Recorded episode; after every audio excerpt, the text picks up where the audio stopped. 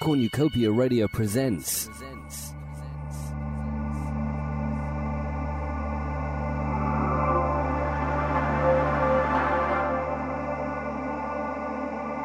Eric and I didn't need the two days' grace extended to us to decide. On leaving Lee's office, we set up camp in an empty room on another floor of the HQ building. We talked to each other for two to three hours. There was no one else involved in our new venture. We had a task and carte blanche about how to perform it. This was the first time I formed my opinion of the man who sat in the same room as me. It was an opinion never to waver during the entirety of our undercover days together. The same opinion is intact to this day. An undercover school or, or, training didn't exist. We had to make it up on the fly.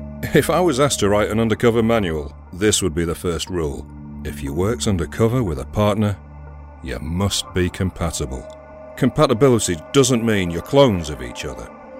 Eric and I could be like chalk and cheese, but we, we, we were compatible. Most detective work's routine. The same applied to our new roles as undercover officers and our new environment. Much of the work was regular intelligence gathering, socialising in furtherance of spreading our cover story, and of course drinking copious amounts of beer. All the while, we were masquerading as Steve Jackson and Eric Walker, car dealers. Nice guys looking for Eric's errant brother. The following podcast is brought to you by True Crime Investigators UK. But who are they? John was a police officer for 30 years, working locally and nationally as a detective. Sally was also a police officer for 12 years and then retrained as a lawyer and practiced in criminal law. Now they're both retired and review cases of interest, some solved, some undetected. Throughout this series, they'll discuss the cases they're reviewing and interview relevant parties, including police officers, suspects, witnesses, and experts. The next case for review is the counter drug investigation Operation Julie, which took place in the mid 70s, and an interview with one of the undercover agents involved in the investigation, Stephen Bentley. We'd just like to say thank you very much to all our listeners for coming back to us. This is the second episode of four dealing with Operation Julie, which was a drugs operation back in the 1970s. What we heard in the first episode was Stephen Bentley, who was a young detective and he was seconded to Operation Julie. The first part of his job was as part of a surveillance team watching the comings and goings at a house called Plas Plaslissin, and that's in Carno in mid Wales. It was believed that that house was housing a laboratory for the production of LSD. So when that house apparently became emptied and the surveillance team gained access into the house and collected evidence from the basement which proved that uh, it had indeed been used as a laboratory for the production of LSD. So from that point on, surveillance continued on a couple, Dr. Christine Bott and her partner Richard Kemp, back at their cottage near Tregaron. And Tregaron is some 50 miles from Carno, where Plas Llysyn was, and the police rented a nearby cottage, which was called Bromwood, to eavesdrop on them at home.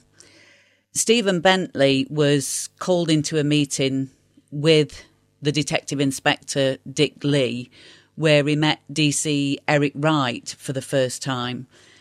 They were both asked by Dick Lee if they wanted to go undercover in a place called Llanddewi Brefi, which is in West Wales. And their job would be to try to make contact or to observe a character known locally and known by his nickname of Smiles because he was believed to be a distributor of LSD. Now, I'm sure everybody really wants to know what happened next, so let's go back to Stephen, who tells us all about the preparation that he had to make for taking on his undercover role. We obviously realised, uh, either at Dick's instigation or I'm sure we realised ourselves, that we would need to set up a cover story and do some preparatory work. So over the next couple of weeks, that's in fact what happened. Eric and I spent a lot of time together, mainly at his home in uh, in a suburb of Bristol. Were you given any training at all on undercover police work? I'm laughing. Uh, zilch, nada, nothing. Uh, undercover training in those days did not exist. Uh, in fact, uh, the only undercover operatives that I was aware of back in 1976 at the time of Operation Julie is that Martin Pritchard and Andy Beaumont were working together as an undercover duo in Wiltshire, mainly in Wiltshire, but partly in London too. They were both Thames Valley officers, and uh, uh, Martin in particular had done a lot of undercover work at the festivals, uh, the various festivals up, up and down the country, but mainly the Reading Festival, where he'd uh, become part of the festival crowd. And uh, in fact, there's a story uh, abounds, and I think it's true that he actually became a, festival organizer on one occasion. So you know, th- there was, but there was no undercover training whatsoever. Uh, I don't even remember speaking to Martin about it. If I did, it, he probably said something like, you know, well, just just be yourself, or well, not literally be yourself, because that would give the game away. But um, it was, I'm sure it was something along the lines of, well, you know, uh, it, it's an act. Just just go and do it. You know, it's uh, so there was no real help from anybody, and certainly no training. Just to make it clear for uh, the listeners, obviously that was a long time ago, and now undercover policing is totally different with total different training, intense training, uh, which which you were sort of the start of that type of police work.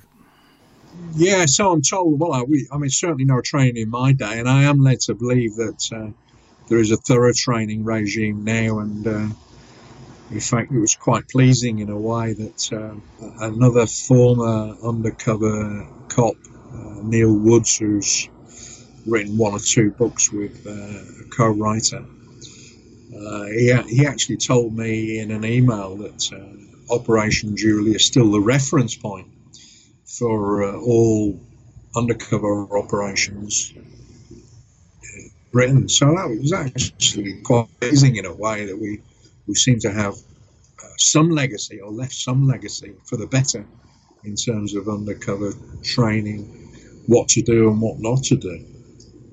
And what cover names did you use?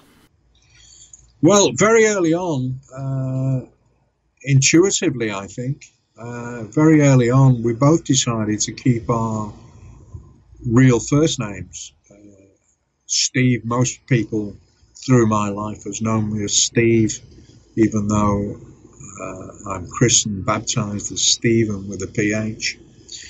Uh, but most of my life, if somebody shouted Stephen, I, am thinking, hello, where's my mum? she was about the only person that ever used to call me Stephen. Um, but uh, yeah, so we decided to keep our first names. So Steve in my case and Eric in in Eric's case, funnily enough. Um, the the surnames, uh, I, I still to this day don't have a clue where they came from. Uh, Eric chose Walker. I, have a sneaky feeling that may have had something to do with uh, the Walker brothers, who uh, had, were reasonably popular at that time, uh, music wise, or perhaps just a little bit earlier. Uh, and in my case, Jackson, I have no clue where that came from at all. No clue. And your cover story for the infiltration was uh, made up between yourselves. What was that? Yeah, it was, and I have to give I have to give Eric most of the credit, if not all the credit, for the for the main thrust of the cover story that uh, in, in real life, uh, Eric uh, had and has a brother called Trevor. And uh, so the, the story was that uh, we were in Wales because Trevor had been busted for a minor crime, a minor drugs offence, possession or something. And he decided to abscond, in other words, not answer his bail, not go to court. And um, Eric and Trevor's mother, dear old mum, was worried about Trevor and had sent Eric out on a, a mission to try and find him because the rumour was that he was living on some kind of hippie commune in mid Wales. So that gave us a reason to be there in the first place. The rest of our cover story was basically, and it helped cover for, for our absences too. Uh, and I think I was instrumental in cobbling this part together. Is that we were used car dealers because both of us had a, a love of cars and, and both of us knew a fair bit about cars. So our uh, the other part of our cover story was that, that we, we were used car dealers and that was part of the cover too. Was that uh, Dick Lee saw the force of our argument because we both insisted that we should have a criminal record, and it was also important that uh, the criminal record didn't show that we'd done any time behind bars, because uh, in prisons people get to know uh, the ins and outs of inmates there, and uh, it would have been a crass mistake if we'd have tried to tell people that we'd actually done time in a particular jail because, uh, you know, you can bet that somebody would know somebody that actually knows that that prison particularly well. They would soon discover that we were not who we said we were. So our criminal records that were falsified um, really indicated minor drugs offences, and I think in my my case it was a minor assault as well. And the other thing that Dick Lee did for us was uh, arrange for false driver's licenses in our cover names. So at least we had something to go on. Oh, the the van also joined in the deception too. It was registered to Eric Walker, Eric's cover name, so yeah, that's how we, we set about it. The, the other great asset as well when we set up our cover was that Eric, being a Gloucester man, he um, he knew all about the country. Uh, he knew all about poaching, country ways. He knew about tree felling, so on and so forth. And he had a, a chainsaw. We used to carry that chainsaw, petrol-driven chainsaw. We used to carry that chainsaw all the time in the back of the van and it, uh, it, that also was a useful cover because we used to lop trees and cut down trees for various people in that uh, rural community. Um, so all in all, we, we established ourselves there over time. The the cover was also important because we both felt comfortable with what we were saying and also, we weren't really, although we, as time went by, we became more and more hippie looking as time went by. But we weren't out and out saying to anybody, look, I'm a hippie or we are hippies. So, yeah, we fitted in and uh, we, we did various jobs for the hippies that were in the area. But at no stage uh, did we ever try and pretend that we were hippies ourselves. I mean, ultimately, the appearance that we were trying to give, and it did work, uh, was that, uh, you know, we were not averse to breaking the law. We were not averse to dealing in drugs. I mean, we didn't deal in drugs per se, uh, but we were often asked about whether we could supply and so on and so forth. And, uh, and we were party to a lot of conversations about the importation of drugs outside of uh, Smiles' company, I hasten to add, in various, usually in the pubs uh, in Tregaron, particularly the Red Lion in Tregaron.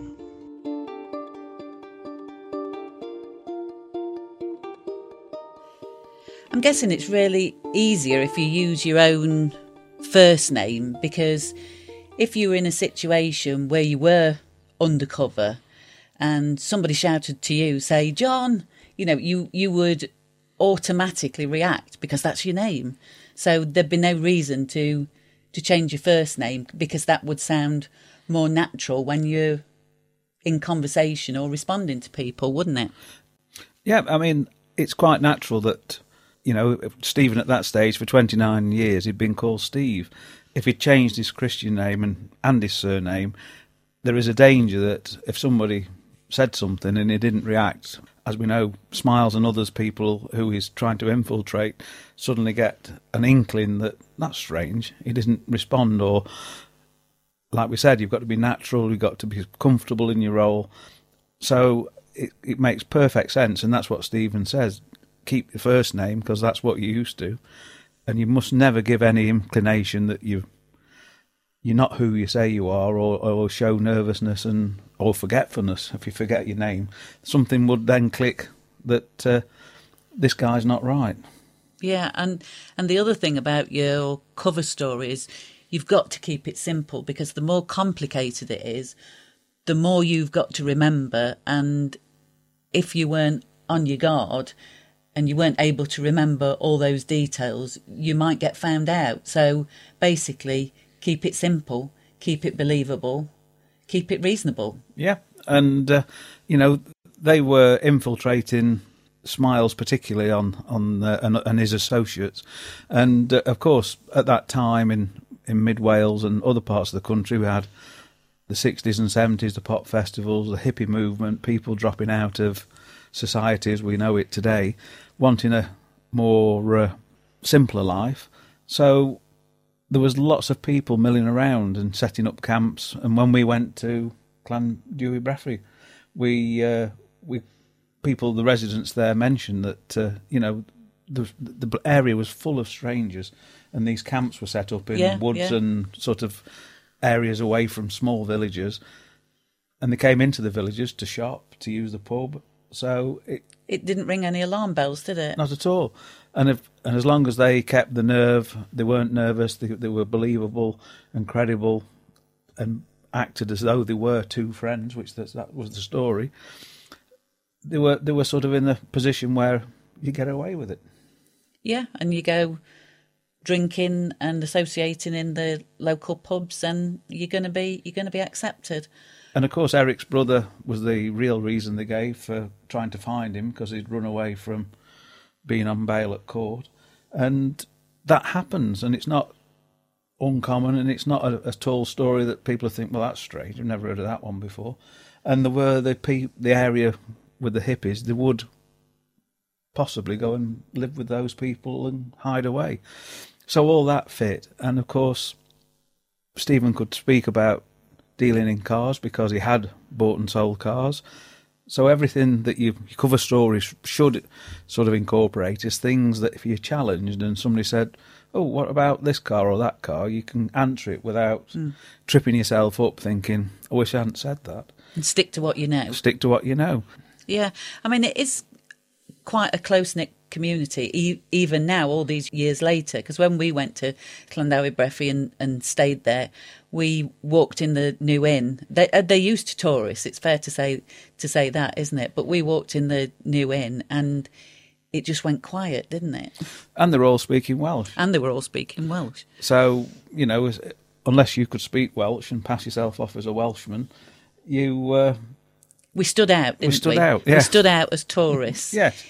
In a dissimilar way that Stephen and Eric back in the 1970s didn't stand out because they were perceivably part of that whole hippie community, travelling community at the time. And I think also, going back to then, people didn't travel on holidays like we do today. No. They don't go to these little remote villages. Now they buy, English people buy these little cottages as holiday cottages, as second homes.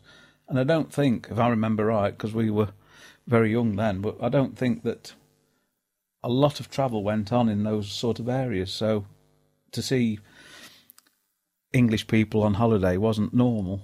I mean, the hippies changed all that, didn't they?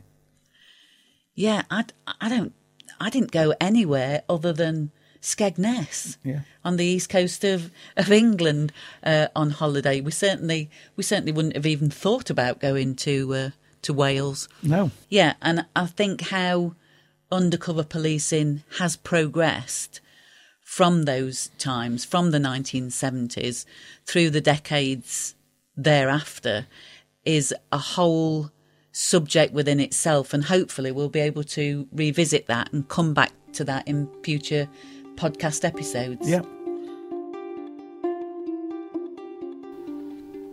So, having been briefed up by Dick Lee.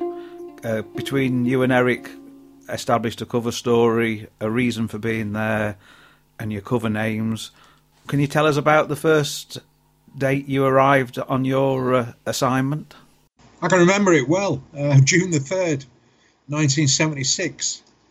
Uh, and 1976, for anybody that's as old as me, will recall was one of the hottest and most glorious summers in the history of Britain. It was just an absolutely stunning summer, and it was a really hot, typical hot summer's day. We arrived June the 3rd, 1976, and we arrived in the van. Uh, Dick Lee had authorised the princely sum of £500 to go and buy a van, so that was all done. So we arrived in the van, and um, the uh, the first place we made for was the, the new inn in Llanddewi Brefi. You know, it seems to be the sensible place to go. You know, if you want to know anything in uh, in any place, whether it be a small village or a town or what have you, um, the place to go is the local pub. So in we marched to the local pub, and there were just a few locals in there. I tell they were locals because they were mostly chatting away in Welsh, mainly Welsh. The odd English were thrown in. We had a description of Smiles. I'd seen his photograph but there was no sign of smiles at all. So we actually got chatting to the landlady, who was a very, very pleasant woman. And she was most uh, curious as to what we were doing there. I mean, number one, we're in her home, even though it's a pub, it's still her home. And number two, who are these two strangers? Um, so we told her the story about Trevor, and she was uh, Eric's missing brother. So she was most uh, intrigued, most interested. And in fact, on every occasion, nearly every occasion, we saw her uh, subsequently, she always asked, "Oh, how are you going on with looking for Trevor?" You know. Um, so yeah, we got we, we, got chatting to the landlady mostly, and, and that was it. We had a couple of beers, and by the time we left there about 8.30, 9.30 or something, we decided to find somewhere to park up for the night and sleep. Uh, we had a couple of sleeping bags in the back. We had a, a primus stove. We had a kettle. We had the basic essentials uh, to make a cup of tea.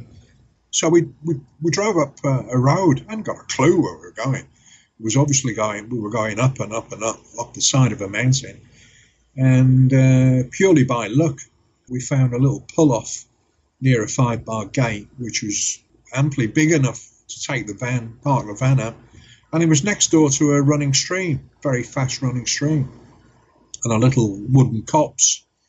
And as it turned out, we were so comfortable there, we, we decided to spend virtually every night there uh, until the weather turned really bad, much later in the year, but certainly throughout the whole of the glorious summer uh, of 1976. That's where you could find us in the in the parked up alongside the mountain when we weren't in the pub. That was. so yeah. I take it that while you were deployed in the undercover role, a lot of other police work was still being conducted, either surveillance or technical surveillance. yeah, yeah, yeah. There was uh, uh, all kinds of inquiries that were still going on. Uh, normal inquiries, sifting through records. Uh, other surveillance was going on particularly in London, uh, Henry Todd's uh, residence, Henry Todd's home in Maid, Maida Vale, I think it was. There were all kinds of inquiries going on, overseas inquiries being made about uh, people like Anna Boldy, trying to track down where Jerry Thomas was now. There were all kinds of things going on at the time that we were in Llanddewi Brefi. I mean, uh, I think the vast majority of the squad forgot we were there for quite some time. They thought we were on holiday. we were. In a lot of ways, we were actually. Yeah. In a lot of ways, so, we were. I, am the first one to admit that because I, I, I have said, and I say again, that uh, I mean, our morning started. We open up the back of the van, open up the doors. We have a wash in the mountain stream we cook bacon and eggs on the on the stove. We make ourselves tea. Occasionally, a farmer would pass by in his Land Rover, give us a little cheery wave. you know, that was it. And then, you know, we still had this is this is probably be I don't know. This could be six thirty, seven, seven thirty in the morning. We still had uh, a lot of time to kill before the pubs opened because that was where we did our work, so to speak, work inverted commas. Uh, so you know, we take a drive up towards Climbriani, and that's where we discovered the beautiful dipping pool, which was uh, overhead height, crystal clear water, cold as hell, but it was beautiful on a on a 25, 30 degrees Celsius day.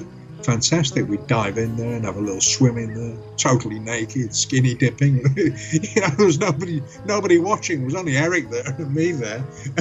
and Eric wasn't interested in me, and I wasn't interested in him. And our real work started in the pub.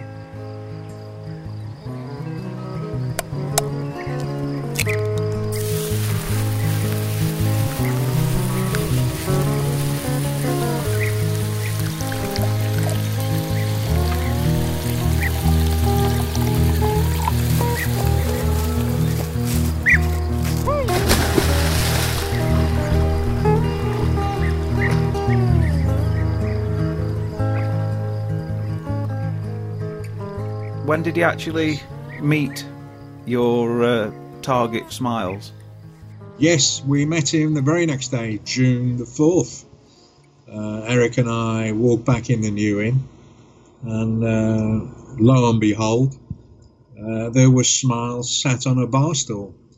He swiveled round as soon as we walked in, uh, wondering who the hell was coming in, another two strangers and uh, it was obvious it was Smiles straight away, and it was obvious why they called him Smiles. I mean, uh, he could, he could smile for England, you know, and a, a beautiful set of teeth, you know, good-looking, handsome man. Uh, you know, he sort of had a an aura about him, and I'd never even kind of met him as yet. You know, I'd seen walked into the pub, and there he was. He was with a good friend of his, uh, Buzz, and um, they were sat uh, sat at the bar, and um, we had a couple of beers and, and quite a chat with, uh, with mainly with smiles. Buzz was very introverted, very quiet. Uh, we later found out, I think, that the landlord and his wife were away for the afternoon or the day or the evening or whatever. And Smiles was so well trusted, so well known in the village that he was temporarily looking after the new inn. So he uh, he gave Buzz the nod, and um, Buzz went behind the bar and poured us a couple of pints. You described how you met Smiles the first day or the second day of your infiltration. Had a conversation with him. How did it develop from there? Um, it developed from there. I think it was probably. I think he was away for a little while, a short while, maybe a week or so. And uh, the next time we had any meeting or dealings with Smiles was uh, one day we were in uh, we were in the new inn again, and uh, we met with two characters called Blue and Mac. Now Blue and Mac were friends of Smiles, and at some stage I can't remember when we also met uh, a guy called Happy. Well, I've called him Happy in my book that's not his real name, and I've never ever revealed his real name for fairly obvious reasons. Uh, anyway, Happy was also a he was a local lad from Tregaron. Mac was a kind of uh, well, definitely a hippie, and he was into uh, horses, breeding horses. Uh, Blue was a, a, very he was a big guy. He was um, and he travelled an awful lot, and he was definitely uh, well, he dressed very much like a hippie with a, a Stetson hat and a feather in the hat and long hair, the beard and everything. So through Blue and Mac, we eventually, the next time we met Smiles was, uh, our Smiles wandered in the pub one day after a short absence, and uh, we all got talking. That's Blue, Mac, Eric, myself, Smiles. Smiles eventually invited us all back for a game of cards to his to his home, which is only a short walking distance from the new inn. And uh, we ended up playing cards till all hours of the night and carried on drinking and uh, uh, a lot of um, weed or hash or both came out. Um, so, as a as a pioneering undercover cop, I had a decision to make. Do I do I partake in smoking this weed and hash, or do I say, oh no, I, I don't use it? And uh, I took the decision very deliberately to uh, to partake. And uh, we all had a smoke and played cards and got drunk and got very stoned. So that was the next time that uh, Eric and I saw Smiles, and the first time we'd actually been into his home. And uh, over a period of months, it just carried on from there. We we, we always we made a thing really of not uh, not chasing after Smiles, not trying to get in his face or or um, make it obvious that uh, we were interested in it. So it was a question of wait and see, wait and see, wait and see. And if we bumped into him and we spent some time in his company, fine. If we didn't, there'd always be another occasion. And there were many, many occasions where we bumped into him and spent time in his company, either in the New Inn or as time went by, it became more and more common for us to go around to his home and spend time. Uh, in his company, in his home, where we met uh, his wife, Mary. Well, I, I, don't think they were married, but anyway, Mary and um, and and their child. So yeah, it kind of progressed gradually over a period of time. The relationship with uh, with Smiles and our interaction with him. Uh, Sally and I recently visited uh, Llanddewi Brefi. Uh, we went to the New Inn and uh, Smiles House. If I'm correct, is is it pronounced Y Glyn? In uh, as as it's written, I don't know how you pronounce it in Welsh. Yeah, I, th- I think in Welsh, I think it's more accurate to pronounce it Elin. Elin. Y is is pronounced as E. Elin. And the house is still there, which we've took some photographs of, and the new inn. It was only 100 yards from the pub, if that. It's only a small village, as, we, as you've described. Yeah, yeah, that's right. I think it's about 100 yards. And eventually, as time went by and the winter approached, and we stopped living in the van and we found a, a cottage to rent, Cartref. We found that cottage to rent. That was kind of 100 yards the other way, away from from Smiles. So at one time we were living, well, we were neighbours you know, we were about 200 yards away from each other with the new inn smack bang in the middle. I mean, really, working undercover, it's it's all a waiting game, isn't it? It's all about fitting into the community and watching, observing, being very patient. And you know all about being patient, don't you? Well, the essence is to, if you you can liken it to making friends if you joined a club or a new neighbour or somebody you met in the pub. You build up a relationship over time and then you become friends and then you might invite them round to your house and vice versa. It doesn't happen straight away all at once. And that was clearly what Stephen and Eric were trying to achieve by introducing themselves into the pub, being seen in the area, doing odd jobs for people in the area all that sort of activity, and also the cover story, the looking for Eric's brother, gave them the reasons for being there. And slowly, slowly, they, they, they gained the confidence of Smiles and the other villagers that here we are, we're, we're here for another drink and a laugh and a joke, which is what they did. And slowly they got invited into Smiles' circle. And, you know, Smiles probably didn't suspect a lot at that time. No, because they didn't go down the path of sort of putting themselves in Smiles' way or chasing Smiles or being everywhere where he was, because that would have raised suspicions, wouldn't it?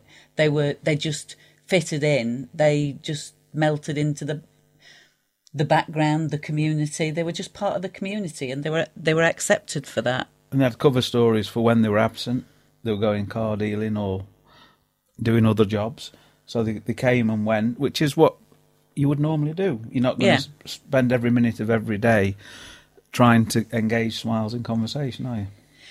And you've got to look at the relationship that Smiles and Stephen and Eric had, and it's how far, how far do you go in trying to be accepted into that, uh, into that community? And obviously, Stephen came across the question of there's drugs being passed about.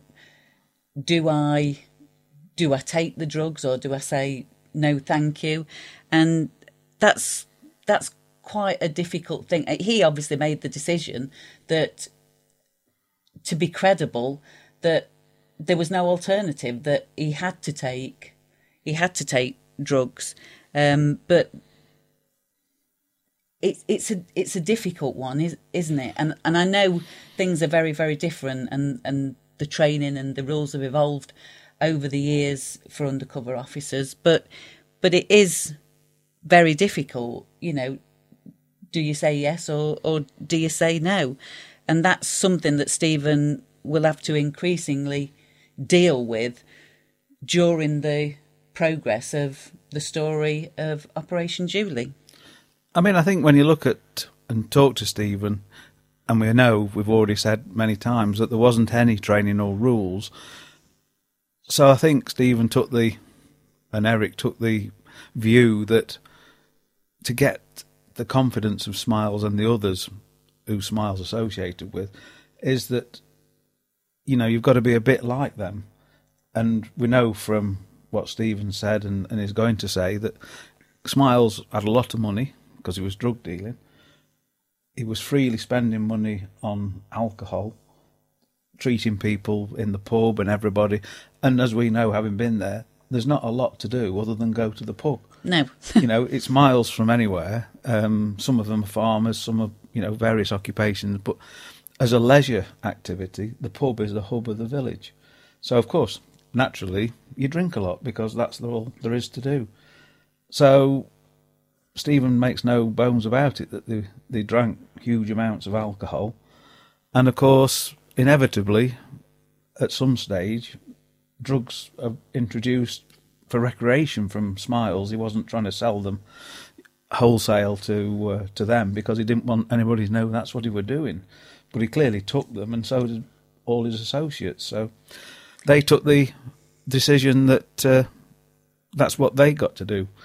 Ethically, is that right or wrong? Things were different then to they are now, as we know, and we'll come on to new new ways of doing things. But then, when in Rome, there was a Roman.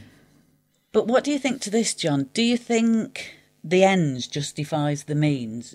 Does the taking of drugs justify being accepted into that circle of people and being able to observe any criminal activities does that just does do the means justify the ends do you think well in modern thinking we we do risk assessments and all various things, and we use a word which probably they didn't then is is your actions proportionate to what you're trying to achieve. Yeah. Now, is drinking alcohol a bit much than you should? Taking a few drugs, it was cannabis mainly, which was not the most serious, dangerous drug, that, you know, and others were about. Does that justify the fact that you're trying to infiltrate and shut down an organisation which is wholesale selling huge quantities of LSD through the country and and worldwide and worldwide, causing such devastation and destruction to a lot of people. And that's what you have to weigh up: is is doing that what they did justifiable in the end game? And I think it was. That's my I'd, personal opinion. I've not got my hat on as a as a policeman, but but uh, I, that's what it is. Yeah, and I think when we come to look at these things, that hindsight's a marvelous thing, isn't mm. it? And and you know, in many other walks of life with criminality, you know, we've now got a lot more armed crime and terrorism, and and if police and other agencies have to open fire and kill them, that's justifiable because it stops the end game, which was a lot worse if we didn't. And that's exactly as I view this. My personal opinion. And of course, there was no criticism of them No, at the eventual trials and court. no, It's- not at all. I think it was well known what they'd done quite clearly. And as I say, things are different now, but we're talking about then, and that's what they had to do. Yeah, I mean, at, at the moment there there are these um, current controversies because there's the undercover policing inquiry that's going off at the moment, and that's that's sort of throwing up quite a few um, dark issues, isn't it? Like we've we've already talked about. What name do you take on? And we've said, you know, you're best off take it, keeping your own first name and changing changing your surname. But what some officers were doing that the inquiry has highlighted is they were using the identity of deceased children, and that's a that's a current day controversy, isn't it? Well, it is. I mean, if we look at the some of the films, Day of the Jackal, he did that, and uh, yeah, that was the storyline there, wasn't it? It was. And of course, since Stephen Bentley's day in the 70s, undercover policing and undercover uh, or use of undercover operatives, be it for security services, the police, the army, it's become known what we do because the public are more aware of it, especially criminals, because of course when they have to give evidence at trials, some of these undercover officers have to appear. So it's become an open secret. And of course, that is good in one sense because it gets them convicted, but bad in another that it exposes police tactics and methods which they will now use to combat it. So, of course, Stephen and Eric posed as the uh, undercover story they gave, which was a fairly simple one, but was effective in that time. Now it's a whole different ball game, and of course, people can check your story out. So you've got to have um, There's a whole social media thing, isn't well, yes, And- and of course, people now have got to go, or undercover operatives have got to go with a very, very robust story, and also be able to stand being checked out by people behind the scenes. So, if you've got a driving license or a, a passport in a name, they can go and check in the birth register to see if you were born and you did exist, and of course the age groups and all the rest of it. So it's a very, very awkward position to be in, really. And the undercover inquiry, which has been going several years now and still got several years more to go, has uncovered many areas which are so sensitive that it's slowly taking a long time to, to and what the Yeah. conclusions will be, I don't know. We'll have to wait and see. And that, again, will be subject of a other podcast, won't it? Yeah, I, I think as I've said before, the whole area of undercover policing and how it's evolved over the decades is a really interesting area and one that should be subject of future podcast episodes. Yeah, I mean, we're sat in our little studio, which is our library as well, and we're surrounded by hundreds of books, which most of them are mine on espionage and undercover work and spying, police work, and all the rest. It's all very much one and the same. And historically, we've had spies forever. And looking forward, we'll have spies forever going forward. Mm. They cannot find any other way, although we have got more electronic means now. But you can't beat somebody on the ground talking to the villains, listening and knowing what they're planning and doing. And it always will be.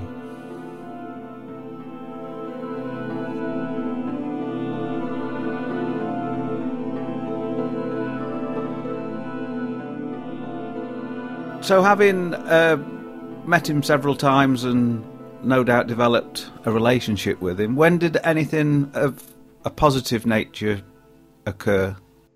Uh, positive nature. Well, it, it, it, I suppose it depends in a lot of ways what's meant by positive. Bearing in mind that our brief was uh, was always realistic, that it was felt very unlikely that Smiles would actually deal with us in terms of drugs, and that turned out to be very true. He was uh, he was wary with anybody you know, and until he got to know us better, you know, there was there was no question of drugs arising or being mentioned, apart from uh, in some cryptic ways he mentioned it. But um, one one occasion that does come to mind is um, just before Christmas, 1976, and uh, I was stood there in the uh, in the lavatory of uh, the urinals of uh, the new inn, uh, having a pee, and uh, Smiles. I was aware of somebody stood next to me.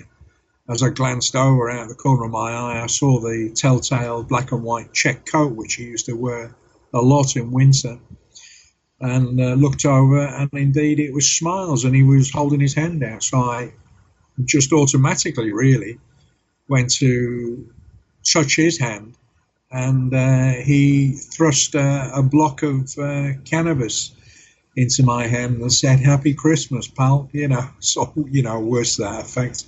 I said, "Oh, thanks very much." And then when I uh, looked at it properly a bit later, I could see it was a very, very fresh piece of uh, cannabis resin, which of course went into uh, an evidence bag eventually. But yeah, there were occasions before that uh, where it was obvious he was becoming more and more relaxed in our company. Uh, the classic occasion really was um, when we met. Uh, it was in a pub in Tregaron, wasn't in the New Inn, and we met a very large black gentleman who turned out to be a, a doctor. He was from the Sudan originally, but he was a, a doctor at uh, one of the local hospitals. And he got into our company. He was fun. He was a great character, great big belly laugh. Anyway, long story short, Smiles invited uh, the doctor myself, Eric, and I'm sure one or two others back to his home. And uh, that's where Smiles pulled out uh, cocaine from some hidden vestibule somewhere and proceeded to spread it out on a on a, a mirrored top or a glass table and cut it up and then he produced his uh, his banknote, rolled it up, started snorting his cocaine shouting all the time was the effects of this is fantastic stuff. It's not only old cheap rubbish, it's, it's the best. So there again, you know, I was in that spot where, well, hang on, what the hell do I do here? I'm undercover. Um, I'd already been smoking weed and hash quite often in his company. And uh, I thought, well, what do I do? You know, and to be honest with you, it terrified me. I'm thinking, oh, cocaine, this is a class A drug. This is, you know, this is serious. You know, what's he going to do to me? Is he going to harm me? Once again, being undercover, I took the decision, well, there's no way I can blow my cover. And it would be kind of weird, and I didn't want any soft, and stupid excuses to come out. So uh, I partook, had some cocaine, not once, but twice that evening. And that's the evening we went off to Lampeter. That was. Um, that was myself, Smiles, uh, the hospital doctor, and Mary, Smiles' wife. All four of us went off in a taxi to Lampeter, where Smiles treated us royally, paid for everything, and it must have cost a small fortune because we were drinking bottles of champagne and all kinds of other stuff, and it was a it was a great evening, fueled no doubt by lots of alcohol and. Uh, and buy some cocaine as well.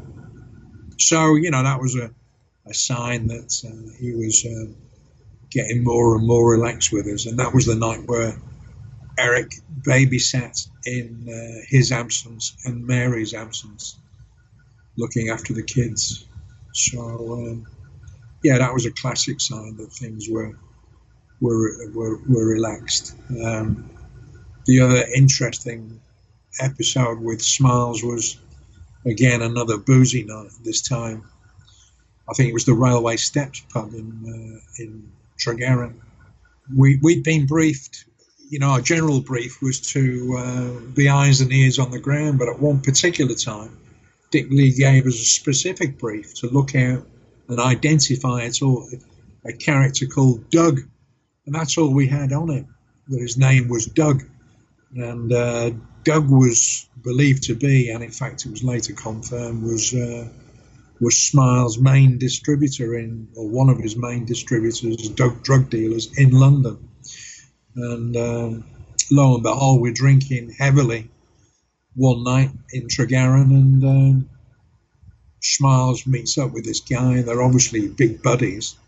And uh, Eric and I hear Smiles address him as Doug. So we're thinking, ah, is, is this the Doug?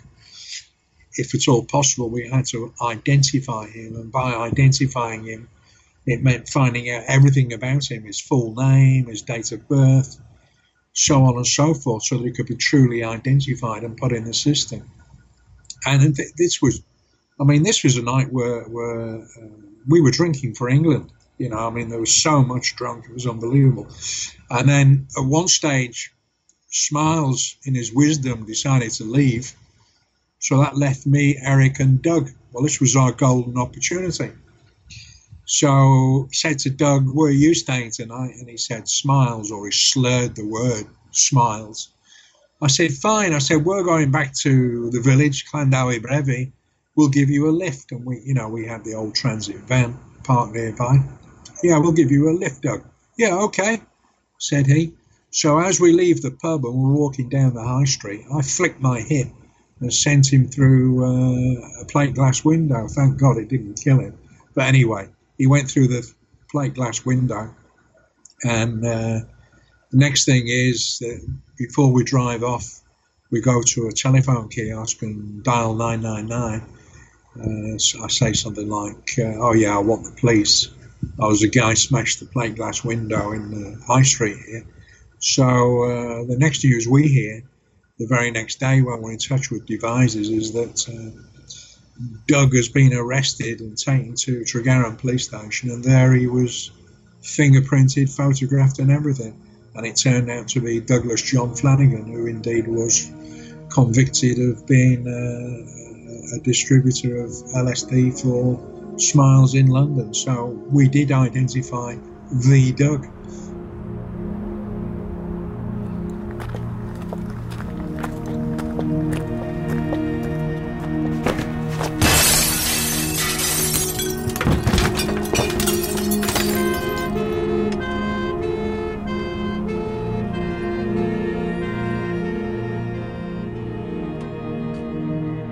So, Sally, we've covered a lot of ground uh, so far in the podcast, setting up a major operation throughout the country and, and other countries besides uh, the United Kingdom. Training of undercover police officers that's never done it before. Obviously, cover roles and uh, excuses that they've uh, learnt and mastered to, to be confident to go and do this job. So, what do you think so far of where it is? Well, suffice to say that um, Stephen's now on the second part of his participation in Operation Julie, and he and Eric are now well established in Llanddewi Brefi, and it would appear that Smiles is comfortable in their presence, and also Smiles' friends, associates, and family. But it's fair to say that, that this is only part of the work that those involved in Operation Julie were actually doing. We've still got the surveillance on Richard Kemp and Christine Bott at their cottage near Tregaron. We've got the surveillance going, uh, the comings and goings at 25 Seymour Road, Hampton Wick, London, where Henry Todd was running his own LSD manufacturing laboratory. And then there's other places around the world that enquiries are being made and the whole picture is being drawn together. So we're now in that situation where Operation Julie is spreading out its, its feelers and taking in more and more participants and more and more evidence and background. And one of the areas where Stephen and Eric helped the inquiry go forward was that they identified the man called Doug who Dick Lee had tasked them with trying to find his identity. And I suspect, looking at from a police background through the eyes of, of myself, that other areas in the country have picked up Doug as being a participant in the conspiracy to supply drugs, but all they knew he was called Doug, and they were desperate to find out who Doug was. So uh, when he appeared in Llanddewi Brefi, Stephen and Eric did a little bit of uh, unorthodox police work, didn't they? Yeah, and that that was a very dramatic way of going about trying to identify somebody, which I wouldn't recommend to uh, to Well- an, anybody. I'm sure that's not in the police manual, but Well, I think that, but it was effective at the time. and again, going back to how undercover people operate, you know, that was a new experience. And I think by the sound of it, there was a lot of drink consumed by all parties that night. And Stephen took the opportunity, as he described, to uh, establish Doug's identity, which he did. Are we back to does the end justify the means? Well, I suppose it is, isn't it, really? But people will comment on it, not agree or agree, but they did what they did, having been out all day drinking by the sound of it with the others. And uh, as a result of him being arrested, they actually identified who he was, which was a plus point for the uh, Operation Julie inquiry, wasn't it? Yeah, absolutely. But what would you say about how they did it? I think it's a, I think it's it's a difficult one. I mean, we always come back to hindsight being a wonderful thing, and the point was that although he went through a window, it, he was he was fine. He was he was uninjured, and Stephen went to the telephone box to report that a man had just damaged this this window. So aid was called pretty quickly. So I think if you look at all of those aspects, um, I'd like to think no harm done, and they identified who this uh, elusive Doug was, and they fingerprinted, photographed him, identified him, found out who he was, and that helped in the uh, in the Operation Julie. That that helped to identify him. I mean, we're looking back 40 years, aren't we? Roundabout. Yeah, and of course things are different today as we keep saying and that's that's was then and now is now this is now. and uh, as i say people will have their own opinions like we have of does the uh, means justify the end isn't it and we could debate it all week and year i think We could, and I think sometimes we we sit here in in the twenty first century, looking back at what happened decades ago, and it's fair to say things were different in the seventies. I'm not saying they were better. I'm not saying they were worse, but they were different, and things have moved on, and things have progressed. But we are now looking at Operation Julie with 21st century eyes. And i think that's that's kind of a that's kind of a big leap hmm. to actually do. Well that just about rounds up episode 2 but we're really hoping that you'll be back to listen in 2 weeks time to the next episode you can contact us and talk to us about anything that we've spoken about on the podcast. And there's two ways you can do that. One is the website, truecrimeinvestigators.co.uk, or via the Twitter. And it's twitter.com forward slash truecrime, I-N-V-E-S. So think about what you want to ask us and get in touch. We'd like to hear from you. And before we go, we'd want to tell everybody listening about our exciting news, and that's this new event that we are both involved in, and that's CrimeCon. The world's number one true crime event is coming to London on June the 12th and the 13th, 2021. There, you can get inside the minds of serial killers and psychopaths. You can learn from leading criminologists. You can hear from families and survivors. Meet your favourite true crime podcasters or immerse yourself in forensic evidence and delve deeper into unsolved crimes. CrimeCon is the ultimate true crime weekend and it's partnered by Crime and Investigation. We will certainly both be there alongside other amazing true crime podcasters. So why don't you come and talk to us? Ask us a question about the show and the different subjects that we've covered so far. Tickets are on sale now. And we have an exclusive offer where you can get 10% off the ticket price when you use the code investigators at the checkout. And for more information about getting your ticket, visit crimecon.co.uk. But turning back to Operation Julie, things are going to certainly heat up, aren't they, John? And in the next episode, Stephen will tell us how we got even closer to Smiles, close enough that he might even consider breaking his cover.